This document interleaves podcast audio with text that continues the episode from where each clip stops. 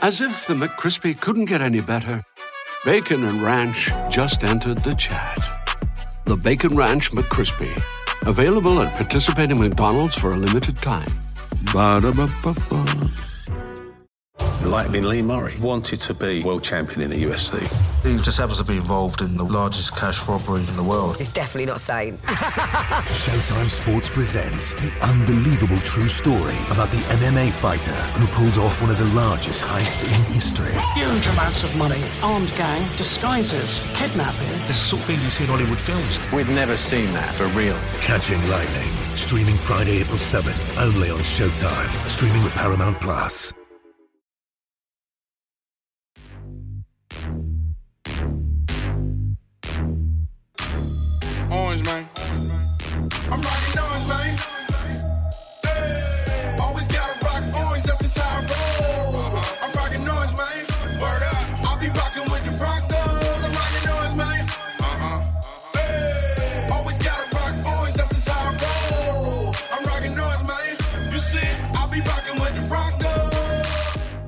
Oakland Raiders week one. Uh, It's it's hard to find a better matchup eh, for like week one than your division rival. You know, that's one. Uh, it's an interesting stat that I didn't pick up uh, until last week that the Broncos and Raiders were the most viewed or most played matchup on Monday Night Football in Monday Night Football history. Uh, that was something I thought was pretty cool and a pretty good way to start a season, especially when the first Monday night game is uh, what New Orleans versus Houston. I, you know, I think they definitely ended on a strong foot there with Denver versus Oakland. Oh, for sure. I think you know. I mean, I think the Broncos are on the up. You know, I think this year with like Fangio coming in and stuff, it's just a different mindset, different culture, different energy, you know, than Vance Joseph had. So I, it's it's exciting to watch, and I think the Raiders think they're on the up. I think they're doing a lot to demonstrate that they're gonna, you know, that they're a different team than they were in the past. But I don't see that from them. You know, personally, I just don't see it just based on the antics they've had and, and, and the distractions and the, the big names they bring in. Like, it's just a lot of showmanship. I think they're trying to make the Vegas move a lot more attractive for people based on who they're bringing in. But, You know, even the even the GM hire, and we're gonna get into his and Antonio Brown's drama a little bit later.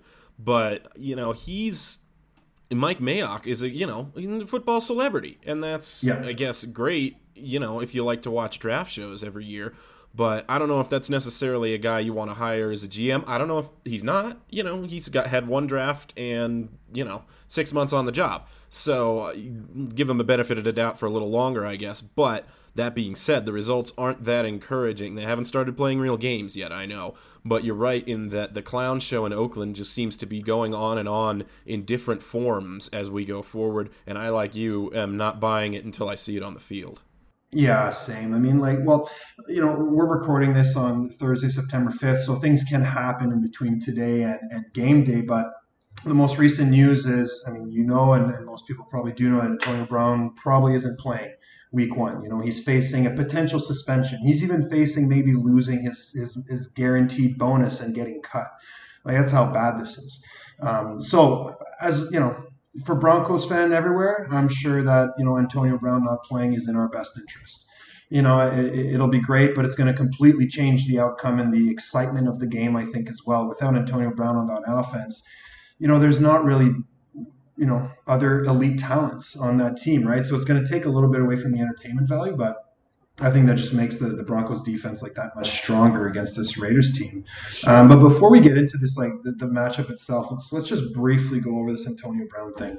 Um, what was your first reaction when you saw the the news like that came out today that he might be suspended or he threatened to punch Mayock in the face or whatever happened? Like, how did you feel about that? Oh, I was elated. Yeah. I was absolutely elated about that. I thought it was hysterical. I had been watching, I'm sure, as, as far as as well as everybody else, the uh, Hard Knock season, where we got to chronicle all of the issues with his feet and all of the issues with his Mm. helmet, and you know all of those things that we heard about Antonio Brown just being a locker room cancer because you know he comes off as a nice guy when you you know maybe a little bit out there but it le- seems like his teammates really like him. It seems like he's well liked by the coaching staff and you see all of these th- the you know the weird things like the helmet thing and the foot issue and you're like, what's really going on behind the scenes? What's the other half of this dude that the HBO cameras don't pick up? Mm-hmm. And I think that was the other half came out today and you know yesterday in practice too and you know of course we weren't there we don't know what kind of altercations went down between Mayock and Brown on the scene but we do know the fine letter that he got from Mayock of course Brown posted that on his Instagram Yep. account Everybody saw that. Yeah. Absolutely. Um, and so he, you know, of course, unhappy. Who knows how it got brought up when when they were on the field together? But it did. Altercation happened, and you know, now we're looking at a situation where Mayock, who has to not be able, not put up with that. If you're the boss at a at a workplace, you you've got to be able to keep your employees not necessarily under control, but you've got to keep everybody on the same page as what the rules are, who's supposed to be where, and how you're supposed to behave in a workplace scenario. And if you can't have everybody on the same page and there's one person consistently causing a problem, that's going to be something to where you've got to figure out whether, they're worth it for your your team or your group to keep them there, or whether it's better to just if it's better in everybody's best interest to just kind of say goodbye, you know, start over without them. Yeah, absolutely. And I think they're at a point now where they haven't made a huge investment in Antonio Brown. Like the $30 million guaranteed, it's I think there's only been a million dollar paid so far as a signing bonus. Like the rest of that is supposed to come throughout the season. So I think they're at a point right now where, you know, if they do get rid of him, it, you know, it's not the end of the world for the Raiders. They gave up a third and fifth round pick for him. Like that's it was it was like hilarious to see that that was what they needed to trade for Antonio Brown. Antonio Brown has had over a thousand receiving yards in he's been in the league for 10 years in like eight of his 10 years. Over a thousand receiving yards. He's had that in the last like six consecutive like he, he's uh, nobody can deny his talent and his potential and the, the way he changes an offense. When he's on the field his presence is commanding. Like his skill is it's elite. He is one of the best players at his position in the league. And unfortunately, we've seen this with a lot of other receivers in the past. Like the first guy that comes to mind is, is Terrell Owens. You know, a, this elite talent, but these antics and this sort of personality and the ego that just takes over. And it, it's sad to say, but it just ruins, it tarnishes his image. You know, like let's, it's, it's sad. Like this guy could be so good and he could be so, you know, such a, a changing presence for the Raiders. But now he might find himself out of a job again which is like it's disturbing a little bit like and I think maybe we're starting to see why the Steelers were willing to sell so low on him. Yeah. Kind of the writing was on the wall in Pittsburgh, and if he, he was going to cause these kind of problems, let him do it for somebody else. Um, you know, the, of course, like you say, they can recoup most of that contract if they Mhm. cut him for not, uh, you know, there's standard language in every NFL contract. If you don't follow team rules, you can be cut, and Yeah. they don't have to pay you anything, no matter how Yeah. guaranteed your contract is. So it's the kind of thing where I agree with you. It's a real shame that watching a guy who might, you know, be out of a job and not get picked up right. I mean, I'm sure some team out there will eventually, halfway through the season, take a flyer on Antonio Brown. But the more teams that you play and, or not play, you, the more teams you tantrum your way out of, the fewer are going to be there waiting for your call. You know what I mean? It's it's just not a scenario where you're going to have sustained success with that strategy, especially being a wide receiver, especially getting that you know, being over 30 Yeah. years old as he is. It's going to plateau eventually, the skill Oh, set. absolutely. And, yeah, and you know, he's shown absolutely no sign of slowing down now. I will not lie. One of the reasons I was most elated, of course, like every Broncos fan, is because he was their best player by far. And if he's going to be suspended, that totally changes the makeup of a game of that game from must-see football to well, kind of a crappy Raiders team. Who knows what the Broncos are going to be? There's not a lot of storylines left to follow now from this one if he's out.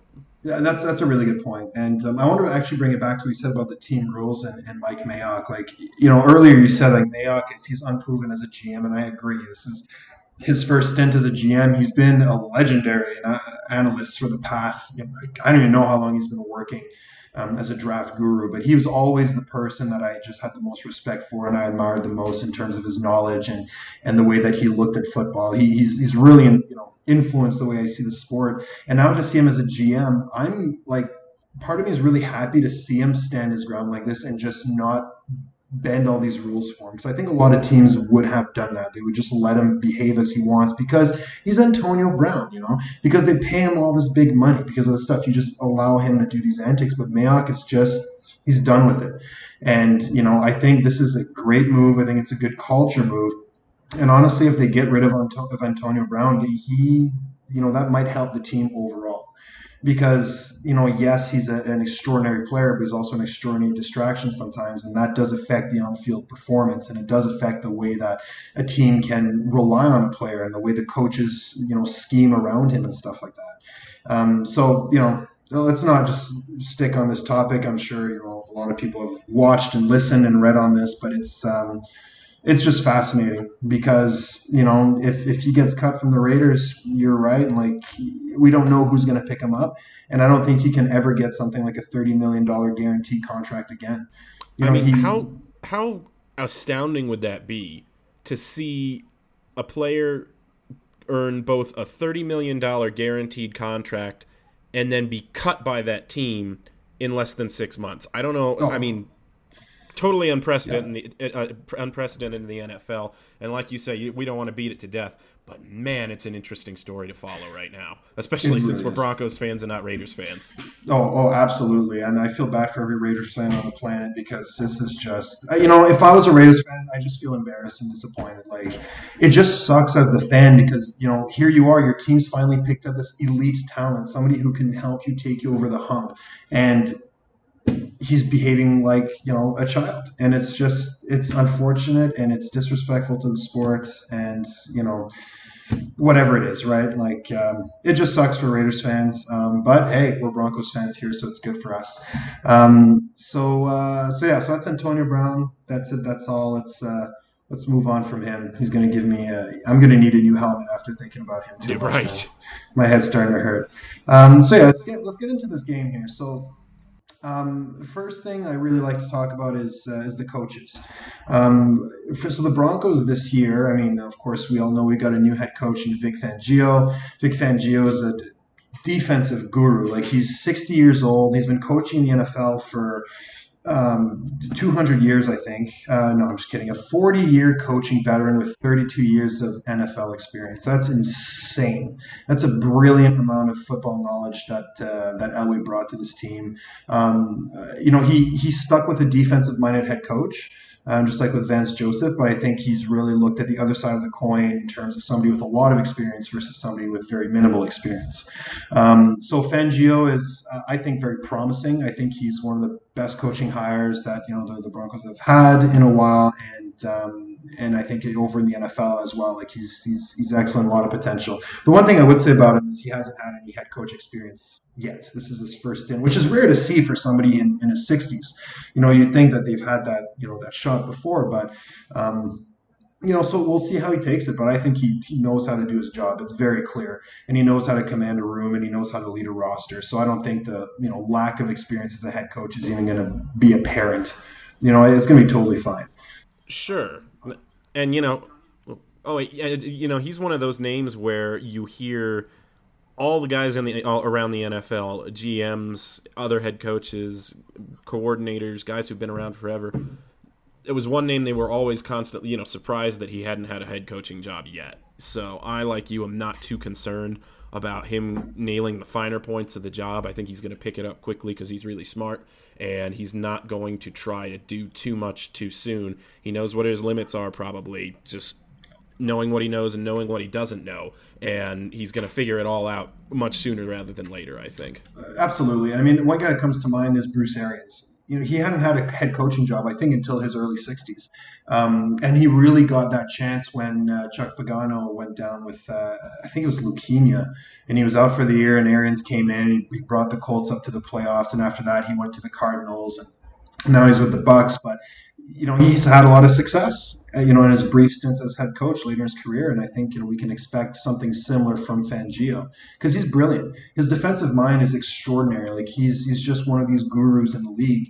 And, and to have them on the Broncos, I think it's um, it's awesome, especially with the defensive roster we have right now. Like the uh, you know our team can only get better with his presence. If we just look at what the Bears did last year under Fangio, I'm expecting something very similar from the Broncos. Now, you know, I, I don't think that the Broncos this year have the same quality secondary as the Bears had last year. Um, but, you know, we still have Von Miller, Bradley Chubb, uh, Todd Davis is always solid, and Chris Harris is, you know, an elite player at his position. So, you know, the people are in the right places. Um, Bryce Callahan as well. I think he played for the Bears last year under Fangio. So here's somebody who knows the system. You know, I think there's sneaky depth to this secondary too. I think this could be. You could look at this secondary at the end of the league at the end of the year as one of the top five in the league easily. Just depending on how some guys develop. If Isaac Yiadom and De'Vante Bausby, who are looking like cornerbacks three and four right now, if they both take steps forward, uh, you know, Yiadom, a, a young second year player uh, but a, a, guy who was kind of forced into action last year looked a little uneven at times, but also showed some flashy athleticism. I thought last year, uh, and if that guy, you know, we already saw in preseason, he got the interception off of Jimmy Garoppolo. Of course, Bradley Chubb caused the pressure there, and boy, we'll talk about that pass rush in a minute because that is going to be something special to watch this year. Mm-hmm. But um, we so he saw that interception. He had some good plays in coverage. I think if these guys are going to go anywhere in the in the league, it's they're going to have te- need teachers like Fangio and Donatell um, to take them there, and I think that they have one of the best setups for young uh, young corners in the league here.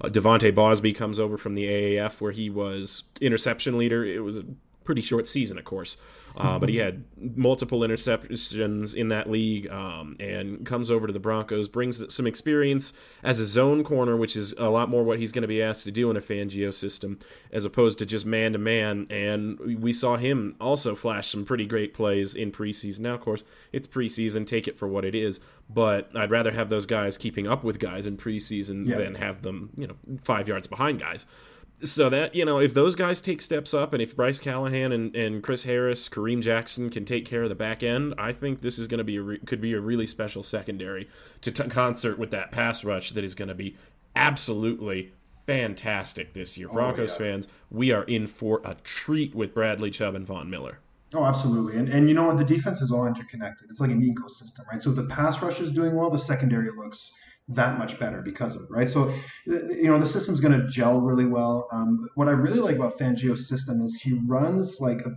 a, relatively simple system, but it's just the way that the you know the the cues are taken by the players and, and what to read that makes the difference. Like his his really his big specialty is this cover four with a jump call that just allows the defense to put themselves in better positions against certain crossing routes and certain like zone beaters that offenses can throw at them. And, and we saw that last year with uh, with the Bears, with you know with Fuller and Jackson back there. These guys are ball hawks, and it's it's a because they're extraordinary athletes and great football players, but b the system they played under is very effective. And, it's, it's and that's one, you know, the uh, NFL offenses are really trending to those bunch formations where mm-hmm. you can get rub routes for receivers, get guys open easily, get some defenders crossed up.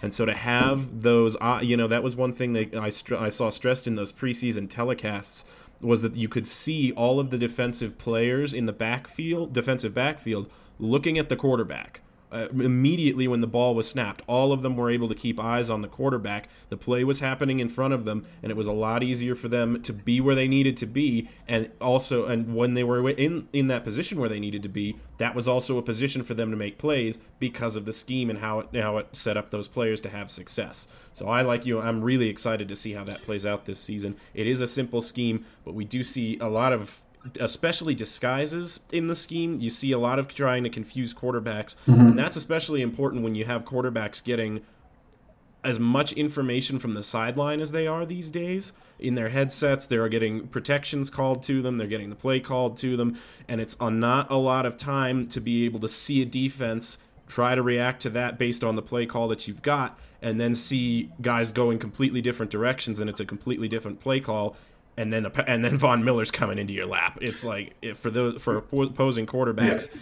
it's going to be a mess this season. It, it's yeah. I think you know I'm really hoping the Broncos return to that elite form that they were. You know, the defense was still good under Vance Joseph, but it was good, not great.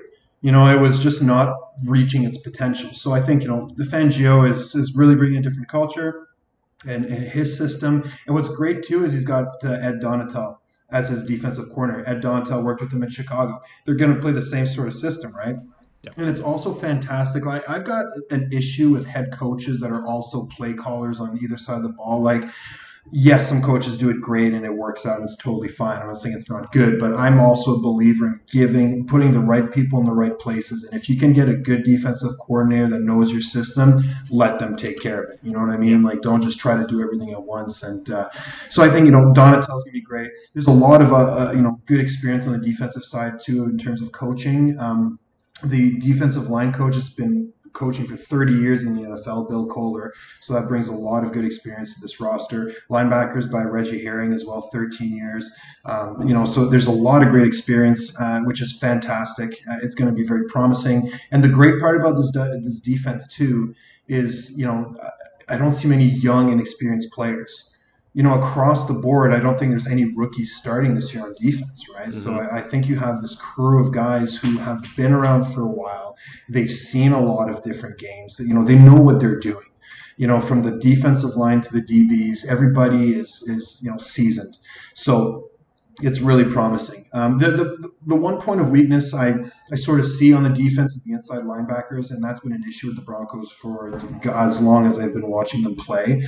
Um, however, you know, the Bears last year didn't have really big names that, you know, inside linebacker either. People were saying it was a mm-hmm. position of weakness, but with the strength of the defensive line, with Bradley Chubb and Von Miller eating up the edge, Derek Wolfe, Shelby Harris, and Adam Gotsis is massive up in the middle. Like these linebackers, it's you know, they're still NFL players. They'll still make tackles. They're, you know, the, the rest of the team is going to make them look really good. So you know, the, the, weakness I don't think is going to be a huge issue. I think that just the system itself is going to eliminate a lot of the weak spots, and overall, this this roster is going to really take off. And I think playing against the Raiders week one is a great great matchup. It's like preseason game number five. They're not going to have Antonio Brown probably, so that leaves them with you know the secondary is going to look great against Tyrell Williams and J.J. Nelson Hunter Renfrow, whoever that is. Right. You know, and it, so, you know, Antonio Brown is a game changer. JJ Nelson's speed demon is super fast, really good athlete. Same with Tyrell Williams, but these sure. guys are nice number twos and threes. Yeah, exactly. And they're linears, they're deep threats. Like Tyrell Williams had uh, great, great times at uh, uh, with with San Diego and LA Chargers um, as a deep threat you know that's what he specializes in. And a deep threat is, is great. It's essential in an offense, but it's easy to eliminate if you have nothing else, right? So I think the the Raiders' offense is going to struggle. Um, their offensive coordinator is Greg Olson. Greg Olson has bounced around a lot in the league. Um, you know, he's worked with a lot of different teams and stuff too. He's he's experienced. He knows what he's doing, and you know he focuses a lot on keeping the ball safe, limiting turnovers. Um, from what I've seen, he runs you know a sort of power run offense and his version of it. Um, it's it's just not that inspiring, I would say, on offense. Like Jon Gruden, he was an excellent offensive mind back in the early 2000s. The game of football has changed quite a bit since then. Last year, the Raiders were not very exciting, you know, and I don't, I just don't know how much his mentality and, and, and, and sort of system translates to today's game. But you know, it's yet to be seen. Um, but I just, you know, I, I, just want to run through this this offensive roster for uh, for the Raiders. It's kind of interesting to see how much experience is on this crew because Greg Olson's been there 18 years. The wide receivers coach Edgar Bennett 27 years. Mm-hmm. Um, you know, 15 years for Tom Cable, who is not a very good offensive line coach. Well, and see, this is the kind of thing that Gruden is kind of. I mean, this is a Gruden staff, and that's yes. kind of one thing that he's he's known for prizing is experience. You know, yeah. getting guys with league clout the longer, you know, the longer list of teams that you work for, the better for Jon Gruden because that tells him you've been around the league and you know your shit. Yep. Your stuff. Yeah, um, yeah, yeah. Yeah. Anyway, and uh, so, but you know, that's that's kind of the hallmark of a Gruden staff to me, and kind of a Gruden roster too. You know, we saw that with mm-hmm. them keeping Mike Glennon Uh, this year, backup quarterback, and Nathan Peterman and then yeah. stashing Peterman on IR and going after DeShone Kizer. Yeah. Because that's the other hallmark of a Gruden staff. He likes to have young players just around. Yeah. He likes to just collect guys that, you know, he maybe thought had a great draft process five years ago. And look at look at the the quarterback trend as well. Like Derek Carr's you know, he's not a strong arm guy. He's a bit of a field general. You know, he manages the game well. He doesn't have a whole lot of turnovers. He's you know, he's he's a middle of the pack sort of starting quarterback, right? But Mike Glennon and Mike Glennon and DeShone Kizer are both strong arm, strong arm guys, huge cannons, but they can't do much else. Clearly, they have you know they both had a chance to start, and they both didn't make it happen. Granted, with bad teams, but still, you know what I mean. He, the players can make the most of their situation. So it's like you've got this field general starting quarterback, and then you've got two strong arm guys in the you know as backups, and you've got Peterman, Nathan Peterman, Mr. Interception himself. Like it, it just there's no continuity. You know what I mean? The system it, it just doesn't make sense. Like you, you want your quarterbacks to be able to run the same system to re- to make the rest of the offense, you know, just sustainable. But to have these different guys, it just it doesn't add up in my mind. I don't know. You know, it's it's this kind of thing where potential from five years ago is more important than production from last year, and. Yeah it's I don't know if that's a way to coach a winning football team anymore. We're going to have to find out. Yeah, you made a really sure. good point earlier about our inside linebackers that I wanted to kind of circle back to because that is one thing I'm really going to be watching. Mm-hmm. Uh, the run defense and especially how those linebackers are able to flow up to the ball. Uh, we might I, you know, if I had to guess, I might see say we would see Mike Purcell a little bit at nose tackle, just a guy who's going to clog up run lanes and be a big body in the middle and make life difficult for the center and guard. Uh, and we'll get to that a little bit later. But you know, of course, both of Oakland's guards, starting guards that they plan to have this year, not going to be playing. So we're going to have to see how that tra- tra- translates. Uh, but you know, if that run game, if they're finding early success with that run game with lighter bodies in there, i like Shelby Harris at nose tackle, mm-hmm. uh, we may see you know Mike Purcell come in there, may, may move Harris to end and have him just kind of rushing from a defensive end spot there. Uh, but you know that's one thing I'll be watching Shelby Harris for carefully this year. Yeah. Is you know we saw those flashes of pass rush ability and disruptiveness at the line of scrimmage last year, but his run defense always left a little bit something to be desired. It always seemed like he was more looking more to start his rush up field than to play his disciplines on and his gaps on run plays. So that's one thing if he really wants to turn into an all-pro defensive lineman like he's shown flashes of his talent being that's one thing he's going to have to step up his game in. But it's going to be really interesting. I think it's going to be an interesting test against a power run game like o- Oakland has. Well, for sure. And, you know, um, I think that Purcell and, and Harris are going to be sort of like 1A, 1B all year. You know what I mean? I think Mhm. Fangio and Donatello are going to play them in where they fit best, what the best matchup is. You know, it, it's, it's really going to it's going to be up in the air and they're going to play the hot hand really you know so i think you know you make a good point you're going to play the guy who's going to be able to, to demand the most space against the run game like harris is 6'2 290 big boy for sure but Sure. purcell's like 6'3 328 or something Yeah. like that like he's huge so He's a big guy. so you want somebody like that who's who's going to eat up the run, right? And if we're looking at the Raiders' offense, like they just signed Rodney Hudson to um, an extension. He's the highest paid center in the league, well deserved. This guy is an extraordinary center. Um, You know, probably top three up there with Travis Frederick and Jason Kelce. One of their top five players on their roster for sure. Oh God, yeah, absolutely. Yeah. Like he's he's outstanding, and he's only gotten better. Um, you know, the rest of the line: Colton Miller, first round pick from last year, still improving. Jordan Devey, never heard of this guy in my life. Um, you know, so we'll see how uh, how he takes off. He's 31, six years in the league. You know, we'll see how that Well, goes. that's- Yeah, that's what I was. You know, they had they signed Richie Incognito to play left guard when uh, Mhm. with a yeah um, when oh gosh what's his name with the MCL now I can't remember. Uh, anyway, um, yeah, yep. Whoever left, yeah. yeah. Yeah, and so they so Richie Incognito was going to play left guard. Of course, he got suspended for two the first two games of the season. Oh, So yeah. the guy they were going to have for, fill in for him had to be kicked over to the right side because of an injury there. So they're going to have let's see, they are going to have Denzelle Good playing right guard. They were going to have him starting at left guard. So now he's going to have to kick over to right guard, and they've got what you could call a journeyman in Jordan Devey or Devi. uh, playing over at left guard, and that's something I'll be watching all night. Is going to be Oh, that most matchup, definitely. and you know if you can abuse that, and I trust Vic Fangio to send more than just Adam Gotsis at him. I think you, you could see, easily see Von Miller and Bradley Chubb rush at him multiple times that night just to see who they can who they can get past into the backfield. Absolutely, and that's the beauty of the uh, the 34 scheme that Fangio runs, right? It's less defensive linemen, but it's more flexibility, right? So you've got like Chubb and Miller on the edge, but these guys can stunt, they can slant, they can drop back into coverage. They, you know, there's a lot of things you can do. So this offensive line, like if you look at it, all the predictive starter with Miller, Incognito, Hudson, Jackson, and Brown, that's a pretty good unit. Like it's it's up there in terms of the best in the league. But now that Incognito's done, Gabe Jackson's out, you know, things are changing a little bit. Um, the Trent Brown's pretty good right tackle. I think he got paid a little bit too much money this offseason, but I think it's just based on the market. But, you know, just, I don't know, man, Kolton Miller and, and Von Miller, you know, that's going to be uh, a great thing. That's what, that'll be one we can exploit all night long. Oh, absolutely, absolutely. So I think, you know, I think the defensive line for the Broncos definitely has an advantage here.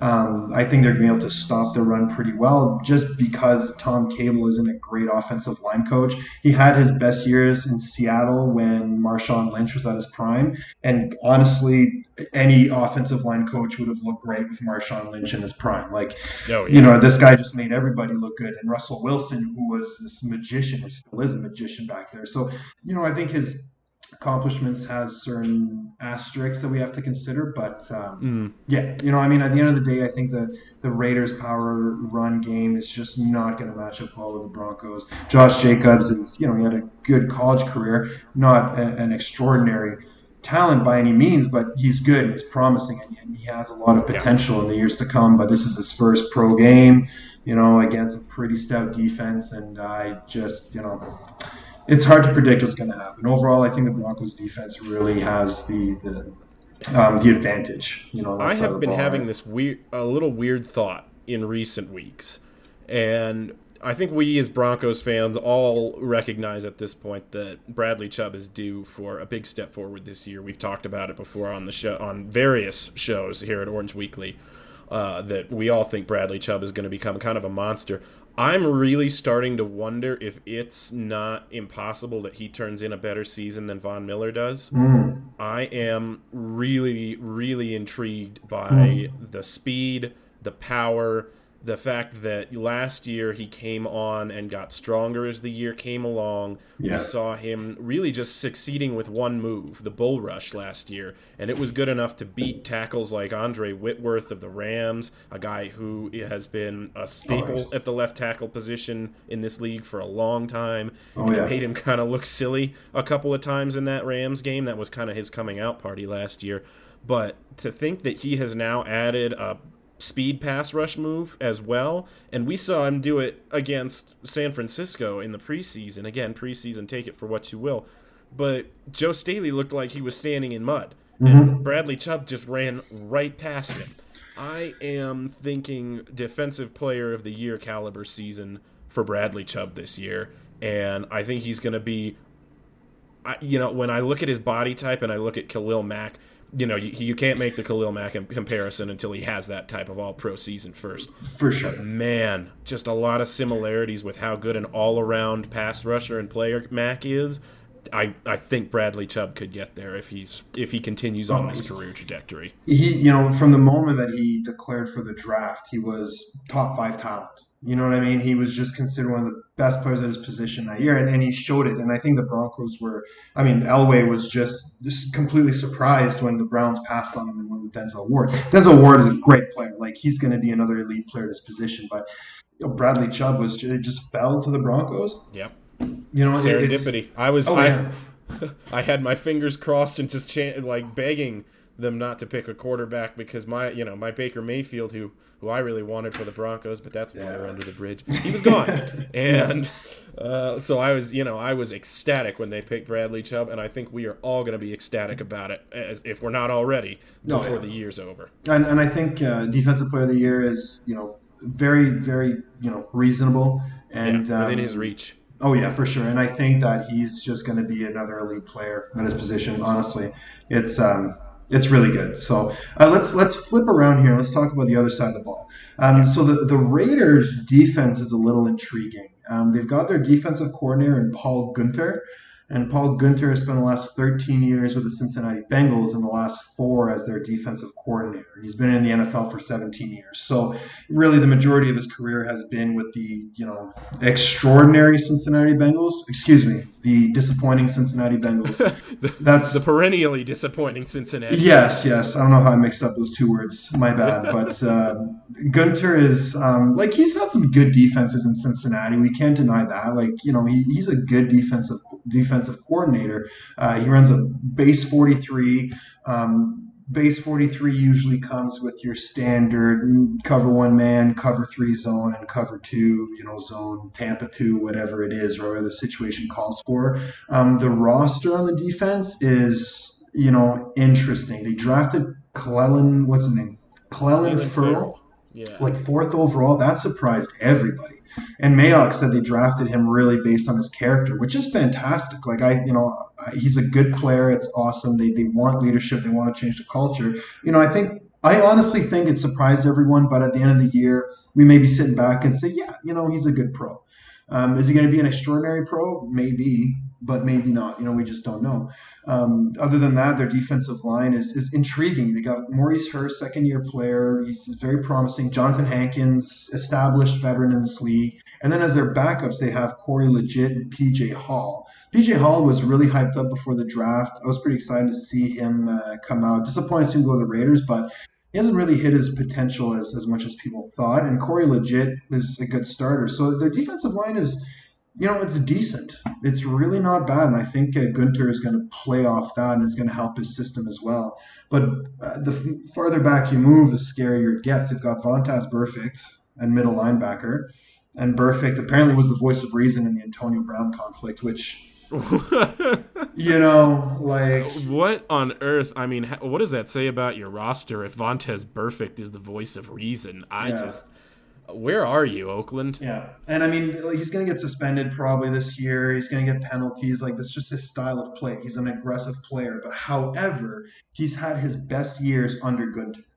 So, you know, I think he, I think, you know, Mayock and Gruden were able to find a key player that knew Guenther's system and put him in as one of the leaders, the staple. He's the middle linebacker. So I think Burfict is, you know, he, he's a great player when he's playing well.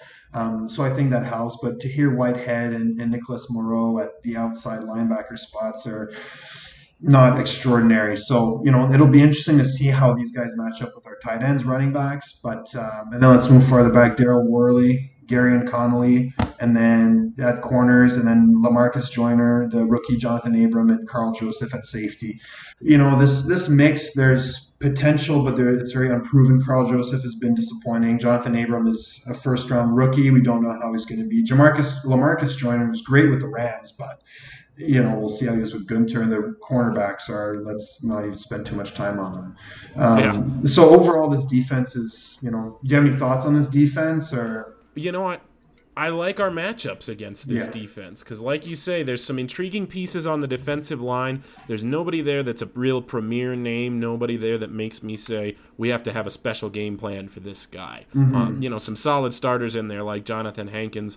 Uh, you know, Maurice Hurst and Arden Key. I think were their second and third round picks from last year. And then, of course, Clelin Ferrell. He's a guy who it sounded like from the draft process, and of course, take this for what it is, but his floor was a little bit higher than some of the guys that he was drafted ahead of, but his ceiling probably sounds like it may have been a little lower than yeah. some of the guys he was drafted ahead of. Has a little bit less potential, but maybe is a little more pro ready right now, which is something they desperately needed. The Oakland Raiders. Uh, anybody who's who followed that team last year knows perfectly well this rather embarrassing stat. They had 13 sacks last year, which is fewer than Von Miller and one more than Bradley Chubb had in his rookie season.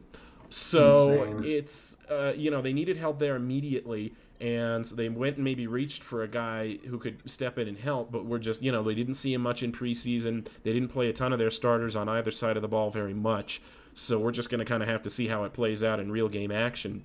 Like I was saying though, I think when you look at our matchups, our tight ends and uh, running backs against these linebackers. I think there's vulnerabilities there, and that's exactly what the Scangarello offense wants to do. Oh, it yeah. wants to make those mismatches with tight ends, with running backs in coverage against linebackers who are not going to be able to hold up. And I'm looking at guys like Daryl Worley and Nicholas Morrow. Boy, I mean, Vontaze Burfict was never a guy who was, you know, your coverage in the middle of the field linebacker anyway. Yeah. Um, he was always the guy that you, that you, you know, wanted to put illegal hits on people. But he's not, you know, there's not a lot of speed at this linebacker position anywhere you anywhere you look at it. And, you know, Philip Lindsay, Royce Freeman, Noah Fant, you know, this might be a nice coming out party for Noah Fant if it's not too big for him. You know, Monday That's- Night yeah. Football, first round rookie, we'll have to see. But he may get a lot of chances this game with a quarterback, especially, and a scheme like this that are tailored to get the ball to him. Oh, absolutely. You make a good point about uh, these linebackers because Burfict is a great run stopper. Like he's fantastic. He can plug a hole and hit like nobody else, but coverage is not his strength. And you know, you know, I'm excited to see how these other linebackers sort of perform. Because I think it's around the same thing. Um, and Scangarello comes from the Shanahan coaching tree, and the Shanahan coaching tree is all about the zone run, misdirection, and it's all about masking stuff, right? So the defense doesn't really know what's happening until it's happened. So, you know, a, zone run against these linebackers is going to be great because there's no specific hole these running backs are going to run to. It's finding the open hole, right? And it's all about quickness and misdirection and all this stuff. So, you know, there's there's a lot of potential here. I really like our matchups, just like you. And um, this is a good segue to the Broncos offense because I think this is one of the more um, exciting units to look at. Roster wise, not many changes, but schematically and and philosophically, yeah, I said that right. Philosophically, it's it's different, right? With the Scangarello, it's about zone and it's about that misdirection Shanahan style. Whereas last year, who was the offensive coordinator last year? Was it Musgrave? I'm pretty Uh, sure Bill yeah. Billy Moose. Exactly, yeah. Who, whoever that was, it was you know Right. and it just never worked out. So you know, I, I think you know our biggest new piece is of course Joe Flacco, and you know I think Joe Flacco needed a bit of a resurrection. I think he got it with a change in roster. You know, I think he just expired in in Baltimore.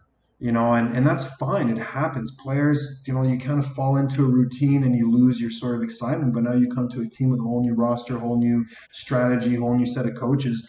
I'm sure he's more than motivated. He's a proven winner, proven, you know, leader too. So it's it's exciting to see somebody with that, you know, we, we know what we're getting from Joe Flacco. One comparison I want Broncos fans to keep in mind, and it's hard not to compare him to Peyton Manning, of course, because that was our other big free agent, you know, acquisition. Of course, Joe Flacco acquired in a trade, not free agency. But, you know, still, that was kind of our most recent big splash at quarterback, obviously. And, you know, came in to a new franchise, played for a different one for a long time, but found success with the new team. I wouldn't think Peyton Manning right away when I think of this situation, but I would encourage Broncos fans to think maybe Carson Palmer. Remember his career and how it had kind of petered out with the with the mm-hmm. Bengals, how bad he looked in Oakland. Some of those were my favorite games to watch when the we, Broncos were playing the, those Carson Palmer Raiders. But when he found his way to Arizona, he really found a lot of success there. He found, Yeah. you know, he got that change of scenery, appeared in another Super Bowl. Didn't uh, they won that Super Bowl actually? No, they didn't. No, they didn't. No, that, No. And now it's Kurt Warner that I'm thinking of. So Yeah, yeah. scratch that. But you know, made the playoffs. You know, yeah, Well, and and Here's Kurt Warner. some success. Yeah, Kurt Warner's Oh, another example. He Absolutely. did great with the Rams, went to the Giants, faltered out, and then resurrected with the Cardinals. You know, it's Joe. Flacco's on. He could be on that path as well. I mean, a Super. Bowl this year. You know, let, I, I want to be realistic. I don't think Oh. the Super Bowl is in the Broncos' near future, and by near I mean this year, maybe next year. But at least there's a there's potential to make the playoffs and make some noise now with a guy like Joe Flacco at quarterback. You know, there's you a don't lot of have to squint or tilt your head nearly as much to see a playoff berth for this team this year like you did last year. It's, you know, you see the talent on the roster, you see the potential in the coaching staff and the talent that's already there in the coaching staff. You see some names that make you really excited, but you just you, you hold on and, and cross your fingers. You know, the injury bug happens every season. It happens Oh, to every team there's no way to predict it and it can totally just just derail your entire season if the one wrong guy goes down so let's you're right it's it, temper expectations a 500 season would be an, a good start the way that last season ended. A playoff berth would be gravy. Anything outside of that is too is too far fetched to hope for. Yeah, absolutely, absolutely. And I think you know, which is interesting too with this offense and this whole coaching staff. It's a little bit different than um, the Raiders the offensive staff, like these, you know, the wide receiver coach, two years experience, the uh, the quarterback coach, four years experience. Scangarello's only got four years experience. These are younger guys, younger mentality, right? And usually, what comes with youth is innovation, drive, motivation. So I, I think it's a nice, um, a fresh new look. But the I think I've said this before, and I think the greatest acquisition of the entire year for the Denver Broncos above anything else is Mike Munchak. Mike Munchak is Hall of Fame offensive lineman and an extraordinary offensive line coach. Like the way that the Steelers offensive line transformed under him over a number of years, it was remarkable. And and I think that him coming into the Broncos and taking on this underperforming offensive line, the, the line has been an issue for a number of years, let's be honest. And this guy coming in, I think it changes everything. You know, we brought in Ja'Wuan James, who, you know, had some okay times in, with Miami. I think he's he's got a lot of potential. Drafted Dalton Risner and Dalton Risner is versatile, flexible, athletic. He's he could be one of the best offensive lineman prospect to come out of, of this draft. Like honestly, he's really good. Connor McGovern at center. Yet to see how that goes. Ron Leary established, you know, guard, and he's really great too. And then Garett Bolles is if he can stop holding, which I'm sure Munchak will fix that he's got potential too. So, you know, this coach with this crew, I think automatically this offensive line just gets better. They they may push for I don't know if they're going to be an elite status, but they're gonna they're gonna have that potential just with this coach leading them through uh, through this year. Um, and you know, with with these new players too, I think it brings a lot of uh, promise to this unit, honestly. And I think his experience is going to help Scangarello and it's going to help the rest of this uh, this offensive crew because it's just like he's you know he's, he's incredible at what he does, right? And then invaluable you know, experience, yeah, oh, absolutely. absolutely. And and the offense lives and dies by the offensive line.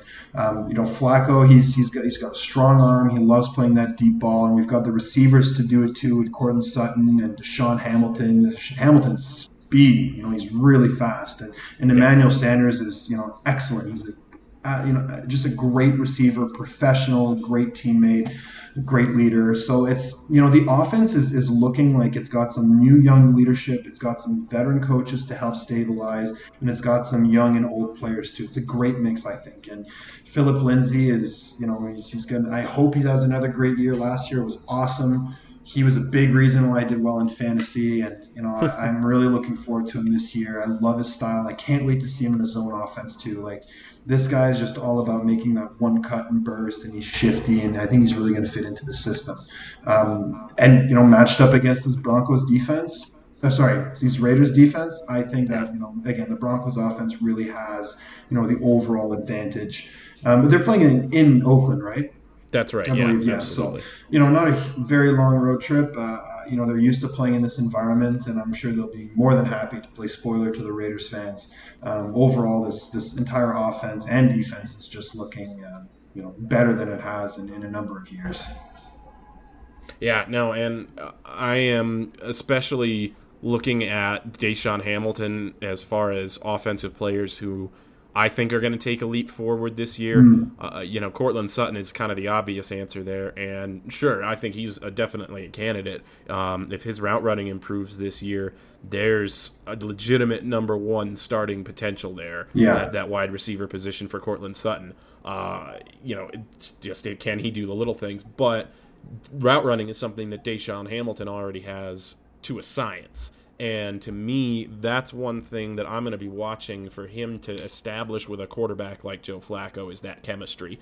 Those guys who can run routes and be where they're supposed to be within an offense where a quarterback already knows the system, but he doesn't know his guys yet. Where he knows where people are supposed to be, and he sees that his guy, this guy, is going to be where he's supposed to be when he's supposed to be there that's going to be a reliable target for him very, very quickly. Yeah. So I think that they, Matt's, that's going to be something to watch this season is does DaeSean Hamilton take a big step forward and build a big rapport with Joe Flacco as the season's going forward? Mm-hmm. Oh, absolutely. Another guy I want to look for, I'm, I'm really looking forward to watching is Noah Fant. You know, our, our, our first round pick. Um, we traded back, and I think we got a great player at where we were. Noah Fant is an, an excellent college tight end. Um, the one thing I'd say with tight ends and rookie tight ends is it tight end's a very difficult position, especially Yeah. in the NFL. You, you you've got to block a lot more than you did in college. It's it's intricate. It's it's difficult, and I think you know with Jeff Herman, Hireman, Herman, Herman, Herman, whatever his name is, he Hireman, I, I get it. Hireman. Yeah, he's he's a great blocker, so I think he's going to take on more of those blocking roles. And Noah Fant's going to play a bit more that H back sort of flex player that can block and then get out of the way and go catch a ball. And and Flacco's always been really really good with his tight ends. If you remember back with the Raiders, uh, with the Ravens, sorry, he's always had a good rapport with his tight ends. Tight ends are always a top target, so I think Noah Fant's going to grow into that role as well. And you know, by extension, that's going to help Hamilton and, and Sanders and uh, and Sutton.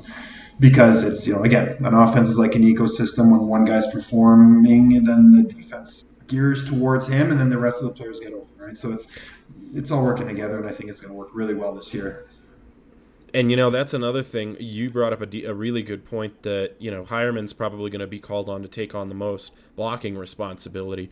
But I think when you watch the Rich Scangarello offense, you like to see you see what kind of what you see out of the Vic Fangio defense, which is guys in motion, guys who uh, disguises in formation, uh, guys splitting out wide at the last minute, and you know guys doing things that you don't necessarily expect them to be doing so I would maybe you know kind of expect to see Scangarello deploy Noah Fant in some of those blocking positions and have him maybe not as a decoy, but just kind of keep this defense second guessing themselves. Is he going to stay in and block this play? Is he going to blow right past me down the seam on this next play? Not really sure. I have to keep you know play him honestly.